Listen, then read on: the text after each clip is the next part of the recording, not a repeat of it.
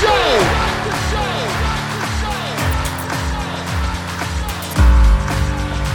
You have all made it to the dance. You have all made it, made it, made it. Start the show. Coming to you from the X Access, it's John of All Trades with your host, John X. Welcome, welcome, welcome to the John of All Trades podcast, episode 339. Host, John X. Thank you for joining us. Glad to have you back once again. And we're kicking off our coverage from Denver Film Festival 45. That's right, DFF 45, just getting underway, and I've already got my first guest, and it's a damn good one. Julian Rubinstein joins me. He is the author of The Holly and also the director of the documentary The Holly, which is one of the special presentations at Denver Film Festival this year. I'm going, it's November 10th. There are a couple other showings that are already sold out. They added this third one at the Ellie Caulkins Opera House. I'm going to that one. I cannot wait because I have heard about this book quite a bit. I listened to Julian get interviewed on NPR, listened to him on CityCast Denver, and it's a fascinating story where we talk about everything from gangs to law enforcement to development to gentrification to anti gang activism to the way police use confidential informants. There's a ton going on here. And what Julian has uncovered in largely following Terrence Roberts, who you may remember was noteworthy a few years ago for shooting a gang member at his own peace rally, which, as I say in this episode, is like pure catnip if you're looking for viral content, right? That kind of thing just begs to be shared across social networks. What Julian has done is he has doggedly followed this story for seven years and gone back even further and talked about this from a historical perspective. And what you've got, from what I've read, I haven't seen it yet, but what I've read is just an incredible documentary that everyone seems to love. It's already won two awards in both New Mexico and Telluride, and it's coming here to Denver. So it is my pleasure, it is my unique privilege to get to talk with Julian, and I think you're really going to dig this episode. Couple of programming notes. I should have more episodes for you from DFF 45. Keep your eye on the socials for that. JOAT Pod is the handle. I've also got another interview scheduled, this time with an author about a subject near and dear to my heart. So that's coming soon. Additionally, love to encourage you to follow Happy Friday on the socials. It's Happy Friday Den on Facebook, Twitter, and Instagram. We're building this show from the ground up. It's me, Kevin, and Arthur from the Discussion Combustion podcast.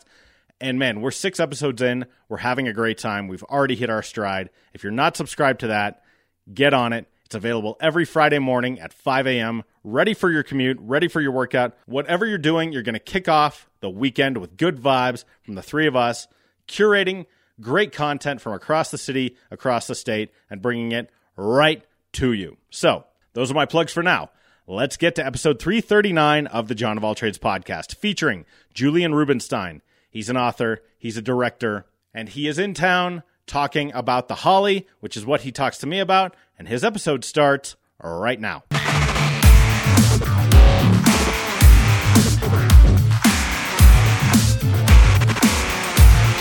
Well, he's pretty much like you would expect in a certain way, um, if you at least if you watched him as a player, especially, Sure. and and kind of if you listen to him. And of course, he's toned it down and he's on television, but um, I mean, he's irascible and he's very uh, he can be very off-putting, you know, and kind of uh, knows that he uh, has this kind of attitude and and sort of it, it certainly likes that he is known for it. You know, he's he likes to be the bad boy, despite the fact that you know he, he's he both plays up being tormented and he's actually tormented. I guess is the thing, um, and so he's uh you know he's a complicated guy. After I did that story. Is in which I was able to report, thanks to the fact that he told me it out of his own mouth about his drug use, and that was something a lot of people had wondered about for a long time and his father, who was very much known as a high uh, powered uh, corporate lawyer in New York,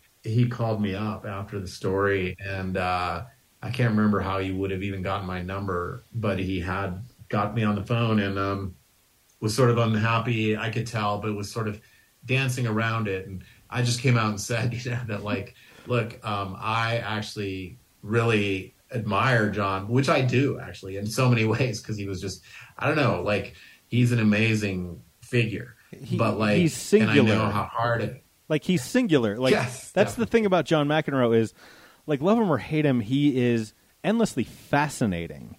And so, yeah, I was. Yes. I mean, uh, as you said it, I you know I'm happy to hear that he at least. I wondered if he leaned into that bad boy thing or if it rubbed up against him like burlap. You know what I mean? And it sounds like depends on the Both. situation. Maybe a little both. Yeah. Yeah. And but just I so I explained sort of this to his father and you know, his father just I think was sort of silently listening. But you know, the point being that like John, you know, like anyone, but especially him, he can be extremely sensitive and um Yeah. about everything. And so they were he was they were very sensitive about this piece, which actually most of the people who read it, I don't think had any problem with him. They still loved him. But you know, it's hard, it can be hard. And he didn't give a lot of that he didn't give a lot of that kind of access. Um, so I, I, I had uh, was able to spend a lot of time with him and a lot of time on the piece and try to sort of dissect his you know singular psychology. And so it was it was it was definitely a memorable piece. He's he's kind of a dream uh, uh, person to write about. Of I- you know, oh my God! um, yeah, I, um, I, I can't imagine the joy and the challenge of, of interviewing and profiling someone like a John McEnroe. But that that is a perfect sort of segue. I'm sure you get this intro all the time when you're talking to people about this film. but um, this is Julian Rubinstein, and you are the director of The Holly, which is premiering here, or not, well, premiering at Denver Film Festival here very, very soon. It's been making the festival circuit and has already won a Telluride, and you told me right before we went on that it won at Santa Fe.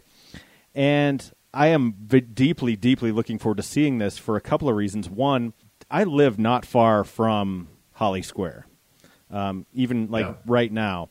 Uh, I drove through it the other day. I was coming back from an errand I was running, and I realized I was right by Hiawatha Davis uh, Rec Center. And I go, oh, right, yeah, I'm talking to Julian this week. That is super exciting. And secondly, as someone who has made his bones interviewing people, the thing that strikes me the most about this years long project, of which it was seven years of reporting for this book, and in the middle of which you started filming a documentary, is how do you, as a journalist, because journalists, especially now, are are almost like supercharged, and uh, people have their hackles up about journalists. How do you gain the trust of? And this is why I asked about McEnroe, because he doesn't allow uh, a lot of access like that. But how do you gain the trust of people in these communities to the point where you can tell their story in a way that no one else has?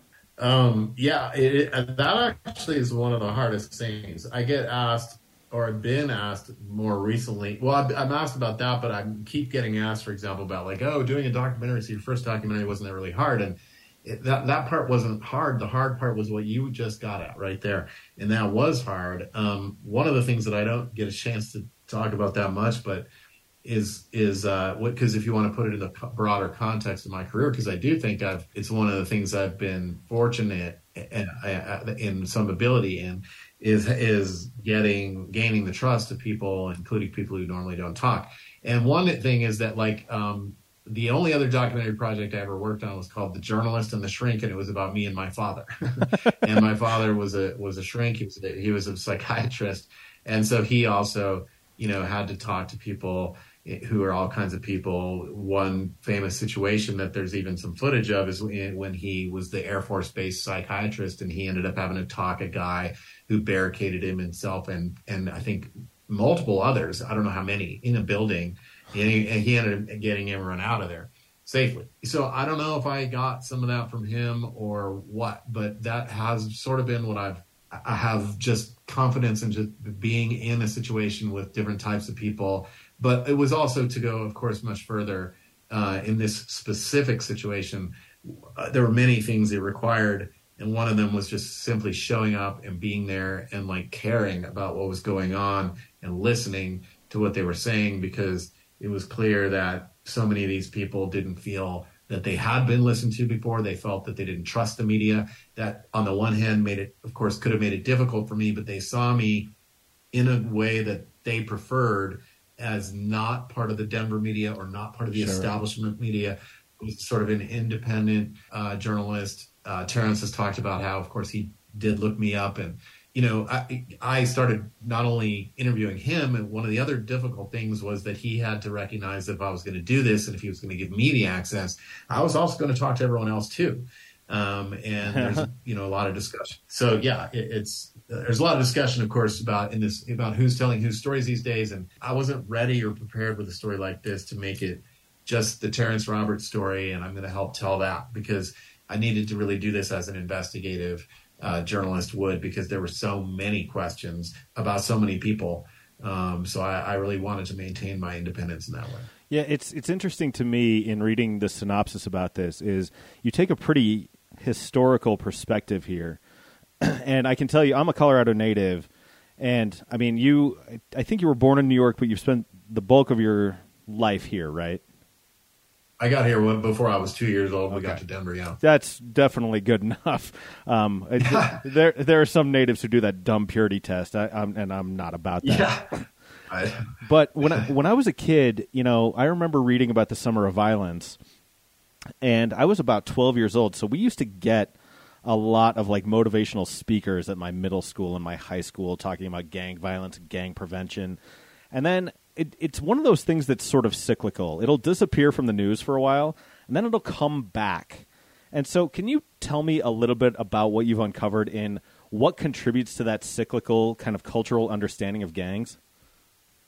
So, one of the things that I hadn't thought of before that that you know did jump out at me is that part of the cyclical nature of it, at least in the media, is related to funding, meaning oh, that yeah. when meaning that when the the law enforcement or the city is applying for funding, they need to show that we have this problem. And then once the funding comes, they, they of course part of the actual reporting includes these days especially like a media outreach so they hold meetings and they so they can help also that way control the message the way yeah. they want it to be so one is frankly just in my view some manipulation of the actual story in terms of how it's disseminated to the media. And and I now I was sort of like you know not part of that, which was what kind of enabled me to kind of fly under the radar of the people who are normally helping guide and control you know pretty successfully how these stories are kind of told or what or or what comes out.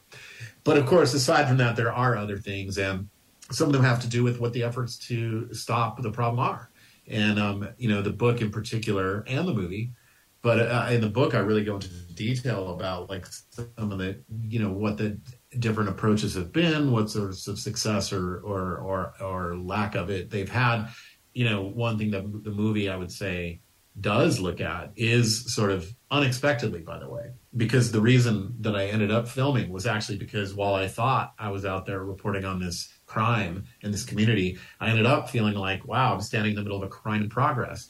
I better get the camera rolling. So I did, and that crime in progress, it, it were a few things, but one of them was that when, you know, at the heart of the story is the shooting that Terrence Roberts, an activist and former gang leader, had committed during his own peace rally. Right. And uh, this was something that, of course, was confounding in a lot of ways and upsetting and and um, uh, well, and Julian, it, it, it, it's one yeah. of those stories that is like pure catnip for a certain type of media outlet, right? You know, anti-gang activist shoots a gang member right before his own peace rally.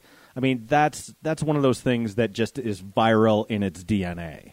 Yeah, and and that's part of the for, for, partly for that reason. It reached me at the time in New York, and seeing it in the New York Times. So, you know, and enough questions were raised for me to be interested in wondering, you know, more about what happened and, and especially why. Um, how could this happen? And as I was looking into that, another thing started happening, which was, and this relates to the, you know, the cyclical stuff or the, or, or especially the, how do we, or we, you know, being the public and or law enforcement or cities, or community groups hope to fight or help this problem. And um, Terrence Roberts admittedly shot this guy. He said it was in self defense, but in the meantime, he's sort of taken out of the scene. And it turned out that at the very time, he was, in fact, the leading, or his organization was the leading was the organization, I should say, on the ground in this neighborhood under a federally funded uh, anti-gang effort called Project Safe Neighborhoods. And so it wasn't just like, okay, Terrence is gone. What do we do next? It's like Terrence is gone. We have this money, um, and it's supposed to be part of this thing. And so the group that replaced Terrence really started to show these two kind of at least basic different sides of how to approach the problem. One being that a kind of a prevention model, which often doesn't like to include law enforcement. This was actually where Terrence was coming from. Mm-hmm. Um, it's the model that's actually been favored by uh, many communities that have gang violence and um, who believe that that they haven't trusted the way law enforcement right. has handled it. And law enforcement's method is more of a sort of an intervention problem where they kind of attack the problem, and the way they measure their success uh, is through arrests, the number of arrests, ah, yeah. which doesn't necessarily tell you a lot of other things about if it's successful or not. Um, and the movie and the book and what I started to see unfolding in front of me really started to show these two sides of it. And the, and the, and the side that moved in was the law enforcement side, which included a group of guys who were active gang members, I guess sort of pretending that they were anti-gang activists or at least certainly being, being paid. And, and, and, and, and what unfolded was pretty remarkable. And yeah. I would say, you know, deserves some public scrutiny. scrutiny. Well, 100%. So, okay, Julian, I'll give you an anecdote. we moved into Park Hill in 2013. And so we were kind of on the west side of Park Hill, closer to Colorado Boulevard. But across the street from us was a woman. She's black. She's lived there her entire life. She was probably, at the time, 56 years old. But she comes up to us, introduces herself. She's very friendly but she says, you know, I don't understand why all you white people want to keep moving into this neighborhood. and I thought that's interesting. And she goes, you know, you moved into a blood neighborhood. I'm not a blood myself. Some of my cousins are bloods, uh, and there are bloods on this block. And so that was really eye opening for me because just the candor with which she spoke, and it was just sort of matter of fact. It w- like there was no value judgment to it, nothing. And me being a kid from the suburbs, it really took me by surprise. And then the other thing I'll say is, uh, at at a certain point, uh, we were robbed, and she pointed out to me. She said, "It's interesting because white people call the police." I thought that was really eye opening to me too, and I thought to myself, "What has happened to you and your community that you don't feel like you can call police?" And that to me sort of speaks to what you're articulating here. Yes. You know, with active gang members posing as anti-gang activists, I mean that seems tied up in in a lot of really intractable problems. Am I onto something with that? Without a doubt, it's in, intractable because they're, I would say, systemic. Right. Because what you have here what you have in, by this very example is that active gang members are favored by the police because if they have a relationship with them, then they feel like, well, they're getting the inside stuff. But guess what? These guys probably also have some sort of protection. At least in the past, we've seen examples of, of guys, and, and I'll just use the one analogy that most people seem to be able to relate to is Whitey Bulger Okay, the Irish mafia, you know, head. Yeah, the Departed. In yeah, Boston was for twenty or thirty years was an actual FBI informant while he was operating this crime syndicate and murdering. Uh, well, I think he confessed, or you know, to twelve or thirteen, but it may have been into the twenties. So you have a serial mur- murderer working for law enforcement. Think about right. that. So I've unfortunately come to think that that's a model that's being replicated in communities, vulnerable communities all over the country. Mm. And uh, it's not being reported on because it's not being understood. Uh, and this story does go into that area. Well, so one thing I've read is, and you've said in other interviews, I mean, you've been threatened personally by mm-hmm. some of your reporting and what you've uncovered here. Does that bother you? I mean, do you ever think, like, maybe I should go back to interviewing the John McEnroes of the world? Does it ever get you down? McEnroe threatened me too, by the way. McEnroe practically threatened. I, I, I, have to tell you, he threw me out of his uh, uh, uh, whatever it was, his gallery, the last time I saw him there. I saw him after that a couple times. Okay. But uh, because he was unhappy that I, in fact, this is, I forgot. It was because he was unhappy that I was interviewing other people that he knew. And I, in Ah. fact, did ask some of those other people about his drug use. I ended up not using none of what any of the, them said about his drug use. I only used what John himself said for the record. But anyway, but it wasn't, I thought it was fair game for me to ask them anything. I, I, I might ask them, but he didn't like it, of course. And uh, he did. I was, so he was standing right in front of me, and I swear to God, I, I actually seriously thought he was maybe going to hit me. Um, now he's not that big, as you as you probably know. But I'm I'm not that big, but he he might be an inch shorter. Than Yeah, me. but- he's but he's pretty scrappy. Yeah, well, I, I understand that, Julian. But I mean, Yeah. come on, we're we're talking about a tennis player getting pissed off that you're reporting on his. definitely no. Of course, I was standing there. I was like, "All right, he might hit me. I don't know, but like, I'm not going to flinch." And, I, and he didn't hit me. But um, anyway, yes, it's different. But uh, uh, so yeah, I mean, and you said something like, "Does it? How does it feel?" Or yeah, I mean, it sucks. Like, I'm not happy at all. Of course, to have uh, to potentially, uh, you know, have my safety at risk. I mean, the only thing I can say is that, you know, this is something I've now been dealing with for many years on this project. You know, the biggest hurdle was when I first kind of realized I was getting to this thing, and I kind of had to actually literally think about then whether this was going to be like a forever thing because it was like, you know, already at that time, I was aware that this might just keep dogging me now from now on. And I, it was actually, it was definitely a little hard to kind of like get over that hump because I had some resentment over it, even toward Terrence, actually, basically, because Sure. I felt like I'd been sort of drawn in. But, and I wasn't, and by the way, I never felt in danger from him um, Sure. but, uh, at all. But, um, but even though we had some pretty bad fights, we could talk about that separately. But, um, but anyway, um, he, um, I, so I, I, I was no, I'm not happy about it, but I also recognized, I came to recognize that the reason I was in danger was also the reason I had to finish the project. I had to get it out there, and it was because of the significance of what I was onto. That's the reason it's dangerous. Um, Yeah. And um, so, yeah, but it's no, it was certainly not preferable. Well, I, I mean, cer- certainly, it seems to me like at this point, with this project anyway. So you know, you've got the book. The book has been out and been well received to incredible acclaim. Uh, the the film is now making its festival circuit. You've got Adam McKay on as an executive producer, which seems like it, it would lead to a longer tail for this kind of thing. Whereas a lot of films that go to festivals don't end up they, they, they don't have the afterlife after the festival circuit, but this seems like it certainly has the potential for that. yeah, I mean, I totally hope so. We did it as it's it was it's a completely independent uh, film, and, and the more and more that I go through on that, I've actually realized it's really it's just I, I think I knew this then, but it was the, simply the only way to do it at the time. First of all, I had my hands full. I was reporting this incredibly complicated and even dangerous story that I was just like riding a bull. And then I was also trying to film it and make sure all that, which just added like a huge level of just stress and organization and extra things to do.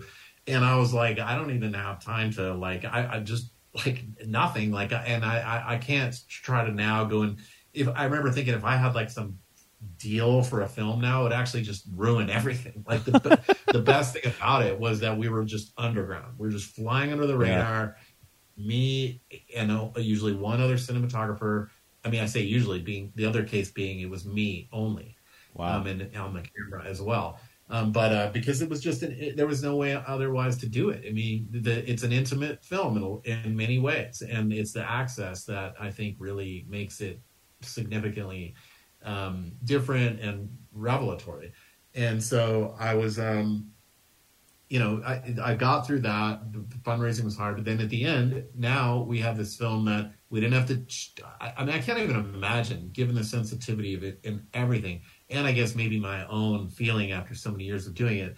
I hear from other people, and you know, if you have a deal, if you have a, if you're an original, which is great in other ways, if you're a Netflix original, I mean, basically those are we kind of precluded that in a way, unfortunately, because that that's when they get involved early, but then they also decide how Right. you know edited in a lot of ways. I Mm-hmm. mean, they want to choose the editor, they want to make have this input, and and we made the film. I mean, I made it basically. I made, of course, with important, great people around me, but it was great to be able to do that unfettered. And now, yes, we're we're basically looking for distribution. We're in a couple talks actually right now that we're hopeful about. I don't have any news to report right now, but we do hope that we're going to have uh, distribution so that we will, as you say, have a life beyond the festivals, and you know people can. Right. Uh, we're hoping actually for uh, theatrical and streaming. So I would love if it, if it's possible if we can make it happen because I'm happy that the film looks great in the theater and it, the people who've seen it in the theater have re- had really strong reactions. And of course, I want people to be able to watch it at home too. But uh, we'll see if we can get get get both and and let it have a wider audience. Obviously. Well, I, I can tell you I don't break very much news on this show, so that's quite all right that you don't have a deal to. I don't have the news anyway. I, I'm not holding it back. I mean, it's not. Yeah. don't have that news yet, but you know, we're working on it. No, one hundred percent. Um, as a result of this film, um, because from my understanding and having not seen it yet, but there are a lot of people in positions of power who are going to be rankled by what you've uncovered here, and already have been, per- perhaps upset. But let's say, as a result of this film, actual systemic change is possible. What would that look like for you? I mean, having followed this this problem for as long as you have, what would you like to see uh, the evolution of the way gangs and crimes and police, uh, the the way it all works here in Denver? It's that's uh, let's see. It's a lot to unpack, but I would first of all I would say, of course, I would. I, I, it doesn't seem. I wouldn't say it's realistic that, so, for example, because of this film. No, of course not. It would be one of many things, obviously, but um, and it would be great if it even had a chance because it's pretty hard a lot of times to to to sort of see. Let's put it this way: the reason I made the book a multi generational story is because I wanted to make sure I sort of clearly portrayed the fact that there are these cycles that just keep continuing. Right. And and it's like here we are. Oh, so much change. Well, for a lot of people, it was a shock in 2020 when when we watched George Floyd basically get killed by a policeman. Yeah. It, it, right when he knew people were even filming him. Yeah. And um, so, um, but uh, but really, what it was was just an example of that. There were then suddenly it's like, oh yeah, this is now happening all the time, and it's been happening. And what happened to the change we thought had happened? So, can we change it? I mean, there's so much, but uh, at least related to sort of as it relates to um, a few things that I guess are in the area I, uh, that I covered. Because the film, the other thing about it that's quite interesting, I think about this story because there's a lot of stories that are um, nowadays, you know, obviously important and compelling that are also about, in a way, you know, law enforcement misconduct.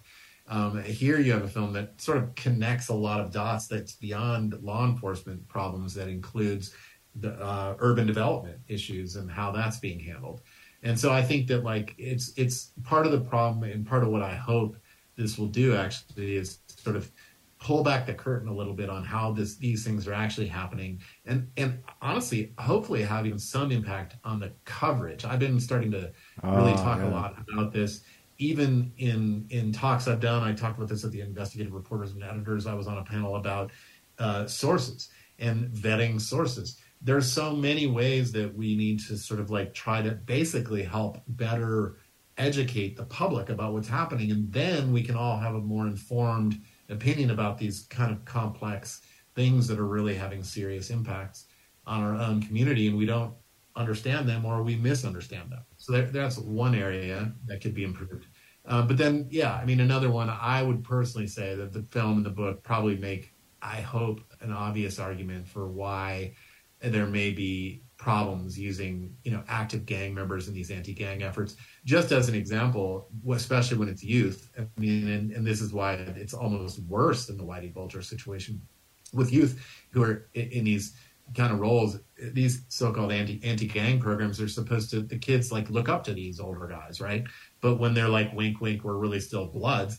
They're they're they're not trying to get these kids not to be bloods. They're just trying to you know get them under their wing and in, in their little circle. It's all about influence and and numbers and all that. So it's it's absolutely not helping the problem in my opinion if you're going to use those kind of guys.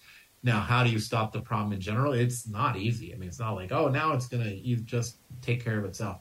I mean, in the end, there's a lot of this is an economic, you know, disparity problem, you know, economic inequality. Yeah. So, um, you know, it ties in anyway to, to all of this stuff.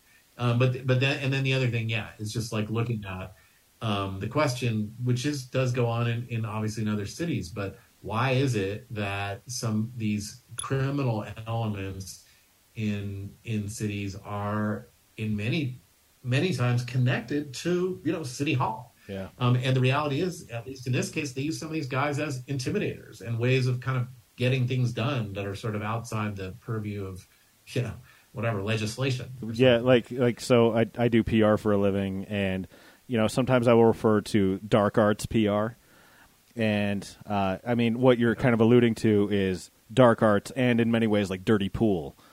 Um, mm-hmm. So you know, yeah. using and so it's funny because I, I even think back to a movie like uh, the movie Bulworth, which came out in like 1998, and yeah, that was awesome. And Don, and so I wrote a couple of papers about that when I was in grad school.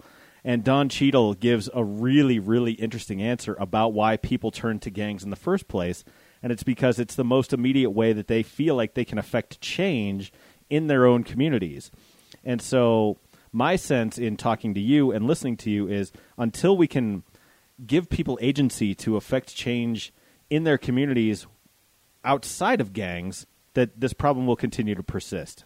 It, so yes, first of all, Don Cheadle, who's not only from Denver but played Rocket the Crip on the first really at least big uh, gang movie, um, Colors. Um, and uh, so anyway, he, not surprising that he would make a comment along those lines. But um, yeah, and the other thing I would say to that is that's exactly right. And, the, and this whole story, in a lot of ways, hinges on a guy who was trying to do that. Um, Terrence yeah. Roberts, who was trying to actually go back to his community and make a real difference there, by the way, there's been, as you may have heard me say or seen or whatever, but there's been such a, an ocean of falsehoods about this project, including, and I just heard this the other day. Oh, Terrence was was involved in criminal activity and all this stuff. And, and by the way, if he was, okay, it's, I missed it. But all I can say is I did investigate these charges, which appeared completely to come from people who had high motivation to say them and no evidence. On top of which, if he was at the time, he was law enforcement was all over him and frankly appeared to be targeting him I felt so. If he was, why didn't they just arrest him? Because I mean, because you got him, man. Like it's right there, right? Yeah, they've arrested him for many other things he didn't do. So I don't know why they wouldn't have just arrested him if he was doing that. So I, I personally don't believe it, but uh, could be wrong. I'll tell you what. Um, I know you're uh, in the midst of a publicity blitz, so I'm going to let you get out of here. Now's the time on the show when we do plugs. Where can people find you? Find the Holly, the book, the movie, anything you want to plug. The floor is yours. Great. Yeah. So first of all, we are really excited that our first three shows, our first two sh- shows at the um, Denver Film Festival sold out in three days, and they bumped us into the biggest theater there, the Ellie Caulkins Opera House and there thankfully are still tickets now available for that screening, which is November 10th, 8 p.m. Um, and that's your chance to see the Holly here in Denver. Um, and uh, let's see. Aside from that, yes, please do. We will be actually. I'm going to be putting out a letter just to let you know, um, an open letter to the mayor and others about the findings of the of the movie next week. And if you want to follow all the news about that stuff, um, I'm on social media if you just I, I, can never remember the handles, but if you were to search my name, you're going to find it. And uh, and we we are on and the Holly is on Instagram. Uh, just I believe it's just the Holly, um, and we're trying to get that going with stuff. In fact, we are doing some ticket giveaways on our social media for the Holly, so you can also look out for that. And the and the website is thehollyfilm.com. Fantastic. All right. Don't hang up yet. Uh, Julian Rubinstein, this has been an enormous pleasure. Thank you for your insight. Thank you for your dogged determination and work here. I cannot wait to see the film. We're going to link to all of that in the companion blog piece or in the show notes if you're listening on iTunes, Stitcher, Spotify, iHeartRadio, or wherever you get your pods. It'll all be right there. Julian, I thank you very much, and I wish you continued success. Thanks for having me, Jon, and look forward to seeing you at the, sh- at the show. And that'll do it for episode 339 of the Jon of All Trades podcast with Julian Rubinstein, director of the documentary The Holly at Denver Film Festival 45. Cannot wait to see it. You should too. I'll have a link to where you can get tickets. That's on the companion blog piece, jonofalltrades.us, or in the show notes. as you just heard me mention. The John of All Trades podcast is a production of Deft Communications. Check out Deft on the web, D-E-F-T-C-O-M.us. I do all manner of traditional PR, but my focus lately has been podcasting. I've got nine shows under my umbrella right now. Happy to help you get yours on wheels. So hit me up, J-O-N at D-E-F-T-C-O-M dot U-S. Our sponsor is 4 Degrees. Number 4, D-E-G-R-E dot E-S. Anything you're doing online, 4 Degrees can help you do it better, whether it's email marketing campaigns, social media marketing, online advertising, building a website. Basically, if you're trying to reach people online, 4 Degrees is the firm to help you do it most efficiently and most effectively. Number 4, D-E-G-R-E dot E-S. Follow me on social. JOAT Pod is the handle. That's Facebook, Twitter, Snapchat, Pinterest, and Instagram. Episode previews go up on Mondays or Tuesdays in this case, since Monday was Halloween. Episodes drop on Wednesday. Pod catchers everywhere. Just search Jon of All Trades. Hit that subscribe button. Brand new episodes come right to you. Take a couple of seconds, leave us a rating, leave us a review. I'm infinitely grateful for those of you who do. That's it for me this week. I will be back here next week. Stay tuned for more great content from Denver Film Festival. And until I hear you again, say goodnight, Grace. That's good, Johnny.